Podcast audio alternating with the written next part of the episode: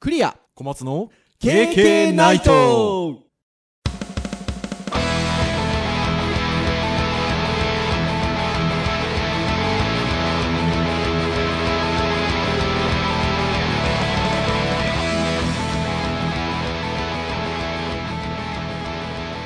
経験ナイト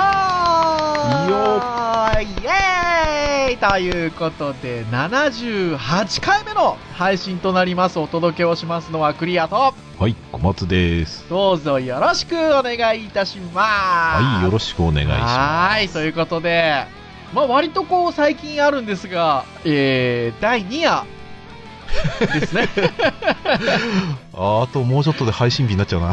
本当ですよ、割と最近こういうことがありますが、まあ、どっちかっていうと、ちょっと何話そうかっていうのを割と真剣に話してたりとかうん、そうですね。すると。ね、ちょっとあの収録する時間がなくなって、じゃああの、こういう流れで次の日に撮りましょうかみたいなちょっとノリがありまして、はい。強引に撮って公開するよりかは、まあまあ、そうそ精神上はいい ですよ。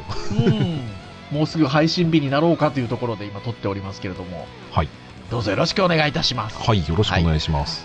今日ですね、ネットを見てたらですね、あの、割とこう、自分的にはこう、衝撃的なニュースが入ってきまして、はい、はい、はい、はイメージソースが買収。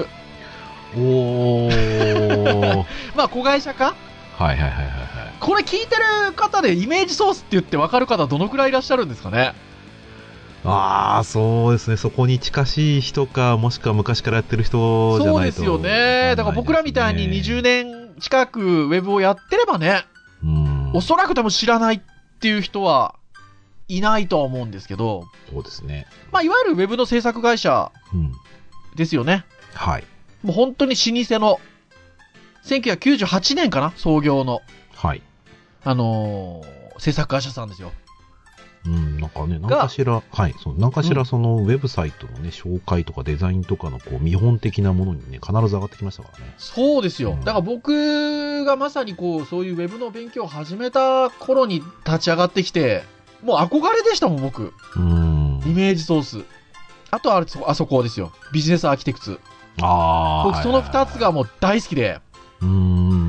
はい。伊藤浩二さんのイメージソースと、福井晋三さんのビジネスアーキテクツ。おー。おー、ここで すよ。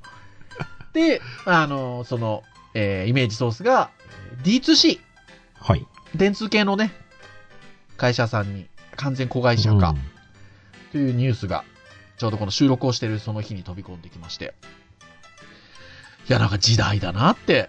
うん。うー んまあ、ど、どうなんでしょうね。ちょっとなんかこう、経営的な部分なのか、それともなんか戦略的な部分なのか、ちょっと、そうですね。わわかんないですけど。どね。その、電通系の、あとは LTT とも、あの、関係の深い会社なので、D2C さんが。うーんなので、、結構いいシナジーを生みそうな気もしますけどね。うん、そうですね、今ね、改めてね、今のね、あのーサイト、久しぶりにイメージソースのサイト見ましたけど、はやっぱりね、細かいギミックとかがね、やっぱ他でやってないような感じで、結構憎い感じがね、い。なんかしまね、す。やっぱね、すそのごいなあのと思いましたよ。うんデザインもゴリゴリだった当時に比べると、あの、その辺は薄らいでる気はするんですけど、うん。なんかやっぱね、そういう細かいところにね、うん、こだなわんてりいうか感じイメージますソよ、ーすスごい。の伝統がっ残ってるっていうかね。うん、うんうん。そんな感じがしますね。結構ね、あの、がっつりなんだけど、押し付けがましくなくて、すごくいいなと思いますよ。はーい。いや、時代だなと。だから 今、今ね、今若い人たちにこう、なんていうんですかあの、すごく支持されてる制作会社さんだったりとか、ありますけど、いくつか。はいはい。まあ、あげないですけど。 そういうところもわかんないですよね、何年か後に は。まあまあまあ、そうですね。ねえ。まそあ、う。体ってい制、うとこ体ろなん制です変わりますからね。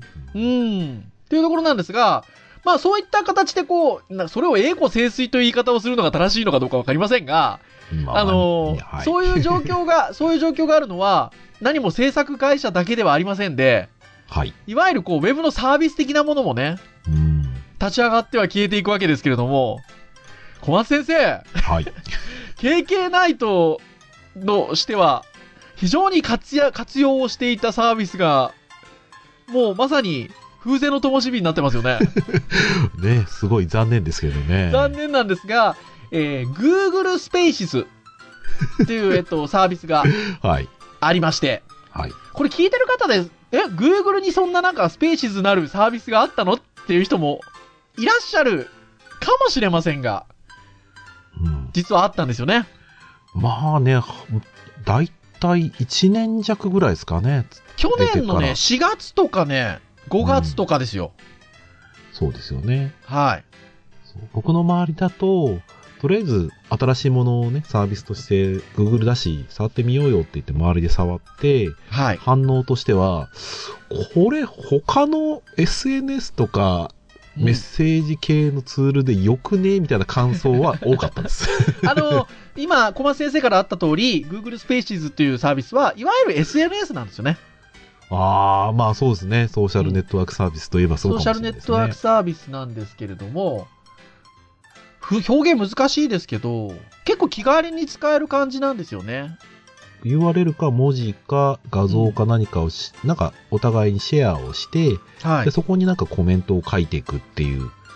なんか一見すると、Facebook とかのね、あの、グルはいープみたいな感じとか、まあ、うん LINE グループとかみたいな感じ多分使えるんだろうなと思うんですけど、はいなんかね、スペーシズ独特のなんかこう、そこに特化したというか、そう、だし、なんかね、あれは U UI の絡みなのかな。その投稿したコンテンツに割と集中できる感じがあって、まあ割と僕ら好きでしたよね。そう。わうん僕ら的には、K&K ナイト専用っていう感じでもなかったんですけど、なんか、はい。ね、最初はその共有スペースじゃあまずちょっと使ってみましょうよ使ってみようよっていうことで使い始めて。でけで使うね、なんかきっかけとして、じゃあ、KK のものだったりとか、なんか、単純にね、なんか、こんなん出ましたよとか、はい。あの、話のネタにならなかったとしても、なんかはい、自分のログでもあり、共有してちょっと喋っときたいとか、まあそういうのをね、ペタペタ貼ってたんですよね。はい。で、うんもうまさにだから、KK でいろんなテーマで話したりとか、サイト紹介したりしてますけど、まあ、それがもう、半ばデータベース的にそこにずっとあったと うん。いうのが、そうですね。実はここ、1年弱ぐらいの状況ですよね。うん。でそんな感じだったんですが、なんと、えー4月で完全に終わる。ね、3月頭になって、僕、アプリで、なんかアップデートがありますって言って、アップデートしたら、バーンとなんか、あの、終了しますって出て。そう ですよ。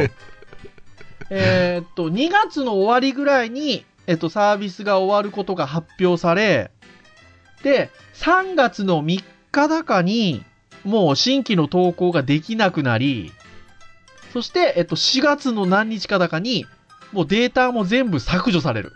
うんという、あの、Google の潔さ。まあなんでしょうね。ここでのノウハウを、まあ他のサービスに、まあ合体させるのか、まあ次に生かすのかというところだと思うんですけどね。でも、多分まあ、Google さんは SNS は根付かないで すね。まあ、あのまあそうですね。ググタスはね、Google プラスはまあまあ残っちゃいますけど、うん。たくさん出してきては、まあ失敗してますね。まあなんだか体感的にそうですね。コミュニケーション系のツールは、なんか、ああえて Google 使うっていうのは、あんまないですね。ないですすね。上手、上手じゃないと。まあでも僕スペーシズはね、好きだったんですけけど、うん。マテリアルデザインはね、良かったです、ね。。よかったですすけどね。はまあ、あとはなんかあれなんじゃないですかね、その Gmail 関係は強いので、うん Gmail に連動した、まあ、例えばハングアウトなりチャットなりみたいなものは一応ね、使われてますからね。ーい。というところで、あの、僕らちょっと困りまして、はい。まあ今今同じようなことを Facebook グループでちょっとやり始めてるかなって感じではあるんですよね。はい。ちょっとまだ慣れないですね。慣れないですね。なんかね、ねえ気軽さがないんでかスすペーシーズの方が良かったです ね。っていうところで、ちょっとは、話し込んでしまったんですが、はい。まあ、今日ウェブの会ということもありますし、まあ、ちょうど1年ぶりぐらいですか、えー、Google 再びはい。という感じで、ちょっと Google について1年ぶりにちょこちょこっと話そうかというのが、はい。あの、これだけもう話し込んでてなんですが、えー今日のテーマでございます。 はい。はい。なので、ちょっと Google について話していきましょうというところなんですが、はいまあ、前回3月3日、去年の、うん。えー、Google をテーマにして話したんですけど、たっくさん Google のサービスをその時私たち取り上げましたよ。まあ、あの、言葉だけでできたものも含め、だーって言うと、あー Chrome、YouTube、Gmail、Google カレンダー、Google ドキュメント、Google ドライブ、Google フォト、Google マップ、Google アース、Google 翻訳、Google ハングアウト、Google ムーン、Google マーズ、Google スカイ、Google 日本語入力、アナリティクス、アドワーズ、アドセンス、スカラ。はい。さらになくなったものとして、iGoogle、OCAT、Google リーダー、Google デスクトップまで、うーん。前回話しました。ようリストアップしましたね、これ。ぜひあの、皆さん、あの、ご興味のある方は、昨年の3月3日の配信会、聞いてくだ さい。はい。というところなんですが、まあ、それから1年約、うん。まあ、先ほど私どもスペーシズを使っていたという話をしましたが、なんか他につ使ってた、使い始めたものだったりとか、さっき挙げたものだけど、その中でちょっとそれまでとは違った使い方したよみたいなのってなんかあったりしました小松先生。うーんねやっぱ最たるものは今まで話したやっぱ Google スペーシズが使い始めて終わるというそう ですね。それが一番大きいですけどね。まああとはあれですね Chromecast を買ってはいるもののおう結局あの WiiU に場所を取られて未だに使われてないというあらあらあらあら。なんかねなかなか出張出張とかあったら HDMI に直接挿していけてる感じで使えるんですけ ど、まあ今回ね今年出張とかなかったのでなるほど。僕はですね、えっと、この1年とかで言うとあれですよ。前回、あの、テーマとしては取り上げましたけど、Google 翻訳。はいはいはいはいはい 前回はね、あの、私、あの、年に何度か上海に授業行くことがあるんで、うん、 Google 翻訳使ってるんです、なんて話をちょっと前回のは、あの、1年前の配信では言ったんですけど、この1年間で Google 翻訳で話題になったのが、カメラはいはいはいはい連動して、画像をね、うん翻訳するっていうリアルタイムで。ああ、面白かったですよ。 実用的かっちゅうのは別として。 まあ、英語が書いてあるものにそのカメラをかざすと、その英語書いてる部分をもうリアルタイムに日本語に変換をするという。まあ、なんかね、あの、Facebook とかね、Twitter のタイムラインはね、よくわからない日本語のラベルとかがね、すおーっごい出てました、ね。大爆笑の渦。そう、だからでも面白かったですし、でも、そのあたりの精度が高くなってくれば、うん。なんか、翻訳ロボット的な、的な、的なものに。に近し、近しい感じになってくるのかなっていう期待感はね、割とあるかなっていう気はしました。、ね、まあ、そううんそうですよね。結局ネット上ありきですもんね、これね。はうん。い。いやーなので、やっぱりね、あのーまあ、先ほども言いましたが、あの、上海に授業行ったりとかもしてると、まあ、今今はね、ちょっとわからないことがあったら、その Google 翻訳とかで翻訳したりとかして、えーこうやるわけですけど、それがね、まあ、ほぼリアルタイムにっていうと、あれですけど、うん見た目的にも、もしくはなんか通話的にもね、そういうのができてくると、ドラえもんの翻訳こんにゃくじゃないですけど、そうですね。我々が今、立ち止まってスマートフォンであれやこれやってやるものが、ひと手間なんか減減って、ね、楽になる可能性は非常に高いし、まあ、まあ、翻訳なんかはね、できなかったことができるようになるもののね、最たるものだったりするかもしれないですほんねと。そうですね。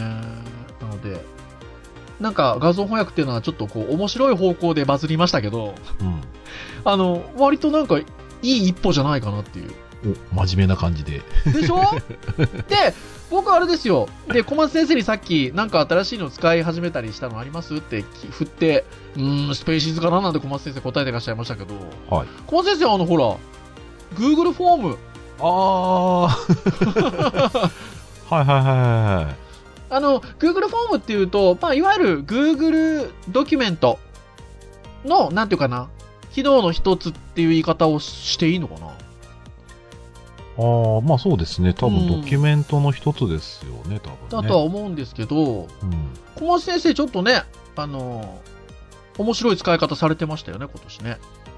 なんかね、去年のね、はい6、7月ぐらいになんかはい話題になってて、はい。あのー単純になんかフォー、Google フォームってね、アンケート取りますとか、よく今までそういうので使われてきてましたようね。ん、でネット上でもそのアンケート取るのに Google ドキュメントのフォームで皆さんのラジオボタンポチポチしてくださいテキストを入力してください、うん、でそれをと統計的に取りますみたいなもんねだから、うん大学の研究なんかで使う人なんか割とよく使われてて、うんうんうんあれですよ多分前にやったその勉強のいいとかでも多分それ使われてると思うんですよね、はいはいはいはいはいはいはいはい。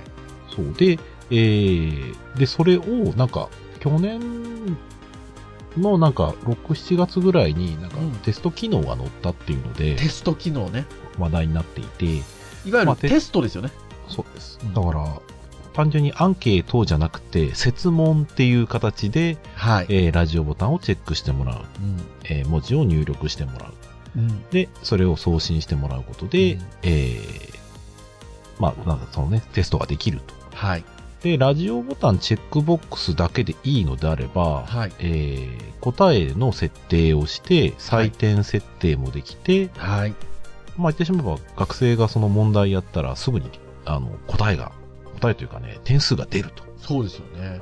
そう、僕は前に言ったその短いフィードバックを返すのにすごくいいなっていうので、はまあまあ紹介をしまして、い。うん素敵そうだな。はい。画像も動画も使えるんですよね、確か。あ、使います使います。そうですよね。まあそこもね、結局、まあ強みですよね。はあの動画は YouTube もありますし、うん。画像に関しては Google フォトもあるでしょうし、うん。メディア系は強いですよね。いや、本当そうですね。だから、そのあたりは、なんか小松先生が、あれは、IT チャンス TV っていう YouTube のはい。番組で、のコーナーで紹介されてたんでしたよね。なそうのでで、すね。あ面白いなあなんかあの、他の先生方が非常に食いついてましたよね。うーん、そうですあのね。きその番組を見てみみ見てくださった先生方とか、あとはその、の場に、収録の場にいた先生方とか。そうそうそう。割とみんな使ってるし、簡単だしっていうのは伝わったので、 はあの素敵な使い方してくれそうな感じでしたい。うよ。ん。だからそのあたりなんかっていうのは、この1年でうん。ちょっと出てきた Google のサービスの使い方なのかななんていうふうに思いましたけどね。あとあれだ、これ今年出たやつじゃないけど、おおなんか思い出したぞ今年度使い始めたので言うと、クラスルームそういうやつ使ってた。ああ、クラスルームは、あの、どうですかあの、割と使ってるんですかあまあ、あんまりね、たくさんすごく使ってる感じではないんですけど、はい。あの、ただ、学校にある、まあ、あの、いわゆるグループウェア的なもので、例えば、は学生に素材配ったりとか、あは。の、提出をね、してもらったりするようないはい。ことはできるんですけど、はい。まあ、もともとちょっとね、ベースにしてるシステムが割と、あの、仕事寄りの感じのやつなので、うんはいはいはいはい。ちょっとね。ね、配信がめんどくさかったりとか、はい。提出するのにちょっと手間があったりとかするので、はいえークラスルームに変えまして、でクラスルームの方で、えーやると結局僕も自分のアカウントでログインしちゃえば、それに書き込めば、はい。あとはもうみんなもあのそこに置いてあるからって言ったらみんなもそのね、あの部屋の番号を教えてあげればもうログインできるので、うんうんうんうんうんうんだからこっち側から配信するというよりかは僕がそこの部屋を作って部屋に置いとくよ、みんな部屋に来て撮ってねみたいなうん。で、部屋の中で、えー課題出すよって言ったら、その課題とみんなログインしている、えーいわゆる ACGP のアカウントの、はい。えーところにメールで、あの、飛ぶので、はい。まあ僕は非常に気軽にですね、あのはいクラスルームに課題出したりとか、コメント書いたりとかすると、うん受け取り手の子はクラスルームでも見れるし、うん連動した Gmail でも見れるので、うんうんうんうんまあ僕がこう、なんか、学生に対しての、なんか、情報供給はしやすい形になりましたね。うんなるほどですね。まあ、対応してる先生に比べたらね、やっぱそんなたくさんは使えてないですけどね、採点いとやか。いやいやいや、でも、いいですね。うそー。うんそうだからね、割と、あの、自動採点的なものを、まあ、自動じゃないですけど、あの、はい課題出させて、そこに点数つけて、はい。確定ってやったら、学生にその点数が伝わったりとかするのも一応機能としてはあるんですけほうど、ほうほうほうほう。それはちょっとね、僕使ってないですよ。課題は、ちょっとフィードバックを返しはて点い数つけるのは、うちうちでやっちゃうので、うん。何気に使っていた。合ってるじゃないですか。 だからと依存が高い。そして、まあね、先ほど冒頭にも言いました通り、あの、私ども、編集会議は、この収録日の前の日にやったんですけど、はい。なんか、今どんなるあるんでしょうねって言って、うん。いわゆる Google の公式ページという言い方をするとあれですけど、ちゃんとうん Google のサイトに Google のサービスっていうページがあるんですよね。はい。ありますよ。はい。まあ、なので、これ、あの、公式サイトなので URL、まあ、掲載させていただいたりはするので、はい。まあ、ご覧いただけると、まあ、どんだけたくさんのサービスや、あとは最近で言うと、ガジェットというかハードというか、もうね、Google たくさん作ってますから、うん。もうそれらが1個のページにまとまったページがあって、これ分かりやすいですね。わかりやすいですね。しかも、あの、サービスに至っては全部アイコンで表示、あの、表してるので、うん。なんか綺麗。そうですね。はーい。2017年3月の時点でのお話をちょっとさせていただいておりますけれども。はい。と、ですよ。まあね、私たち知らないものも結構ありましたね。ありますね、結構ね。ありますね。で言うと、なんかがぜん僕ら注目をしたのは、VR 周りのものが結構出てますね。ね出てますね。ねあとちょっとハード的なものとかがね。そうそうそうそ出たりうしますねだから、ハードから話した方が分かりやすいかなっていうところで言うと、デイドリームビューうん。という、えっと、ヘッドセットとリモコンがセットになった、まずデバイスがあると。はい。こんなん出してんですね。 当然、あの、そういうデバイスがあれば、その中身のコンテンツが必要になってくるので、うん。まあ、そのコンテンツ周りをっていうところで言うと、まあ、いろいろなサービスがあり、例えば、これはツールの方なんですかね。えっと、Google カードボード。ああー、はいはいはい。 あ僕らは箱スコですね。ハコスコってね、あの昔紹 あの紹介したことが、ああれかな、ポッドキャスト自体じゃないかな、あれは。ああ、そうですね。ね違うかもしれないですね。えっ、と、段ボールで作った、そういうこう、VR ツールみたいなのがうん。ありますが、まあ、Google 製のそういったものもあって、まあ、先ほど言った、えー、デイドリームビュー、そして、えー、段ボールの素材でできた、えー、カードボードというのがあって、うんそして、今ちょっとお話をしようとしていた、えー VR のコンテンツの方で言うと、ジャンプですかああ、どうなんでしょうね。なんかこう、プラットフォームな感じがするんですよね。だからそうですね DRM がプラットフォームで、はカードボードは見る環境と作る環境っていう感じなんですよね。ジャンプが多分なんか作るような感じですよね。い。そうですね。ちょっとね、このジャンプのね、感じはね、GoPro がこう、炎上にこう並べられて、ちょっそうとガジェット好きとしてはときめき。たまらないですすよね。GoPro オデッセ イ。要は GoPro っていうね、アクションカムを、これはもう、何台なんだろう ?16 台。うん。 16台で一周こう並べるような、えっと、形の円盤みたいなやつ。はい。あるんですよね。で、それを使って、まあ、要は GoPro16 台の絵をもう1枚のぐるっとした映像として撮れると。うんすごいですよね。もうね、GoPro16 台とかね、もう、すごいですよね。すごいですもうよ。褒め言葉でこ、ここまでバカバカしい感じの。だって説明のページに高解像度って書いてある高解像度のがねどどう超えてるんですよ そう。だって5台の 4K テレビ同時流す映像に匹敵するってどんだけですかみたいな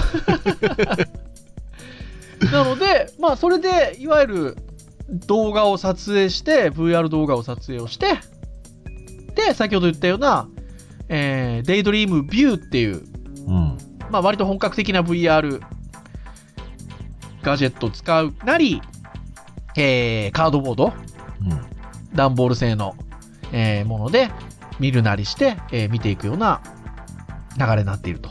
はいはまあね、これ僕見ると、あの、ウェブ業界で今まであった、えー 3D 表現ってあるじゃないですか。い。うん。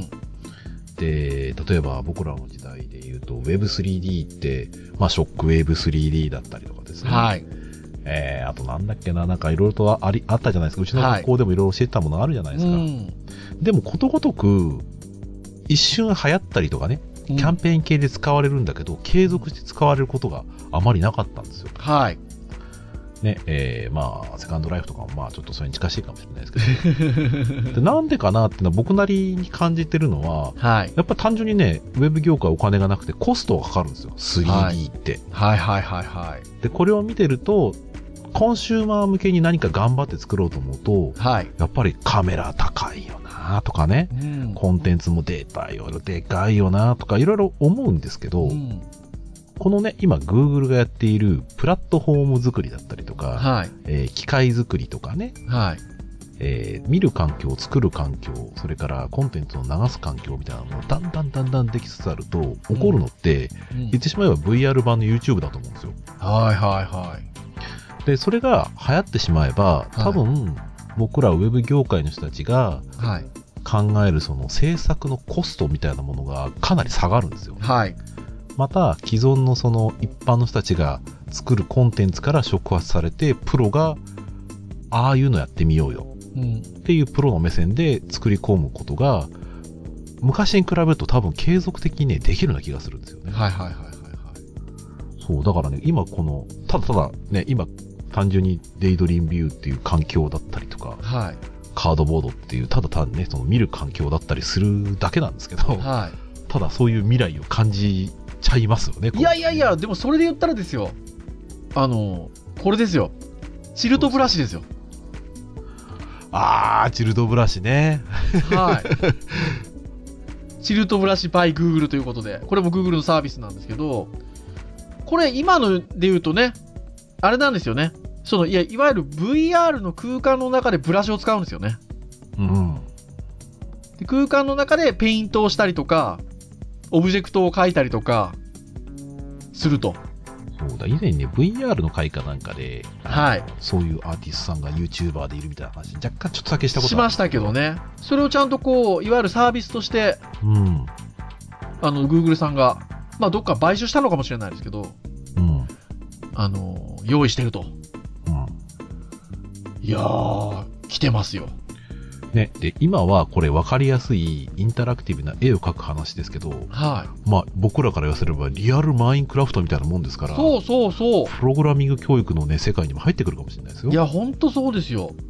そう、だから、確実にちゃんとこういった、そのコンテンツを作るための道具というか、うん、コンテンツを作るための道具。まあ環ある意環味境でもね。環境だし、まあ、ある意味、ね、あの、エンターテインメント性も高いし、うん。ね、クリエイティビティもあるし、うん。面白いですよね。そう、発想だったり、知の集約がここでも行われるわけですうよ。ーん。なので、Google さんは割とだから、そういう感じで、ちょっとね、あの、ふっと気づけば、そういう VR のところをちょっとクッと力を入れてる感じがあるなーっていうのが、うん。ね、去年1年間上げてたものと比較すると、割と見えてくるかなって気がしますね。そう。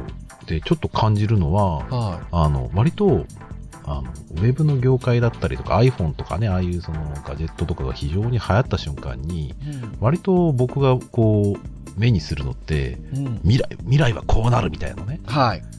で、まあ、それはそれで楽しいし、記事としては、今までの経緯からこういう未来が想像されるっていうの正しいものの、はい。大体ね、僕はそうなんかこう、今までウェブ業界とかって予想を裏切られ続けた業界でもあるので、うん。なんていうか、今のその、今の状況を見て将来こう、起こることって楽しいけど、なんか地に足がついてない予想というか。うん。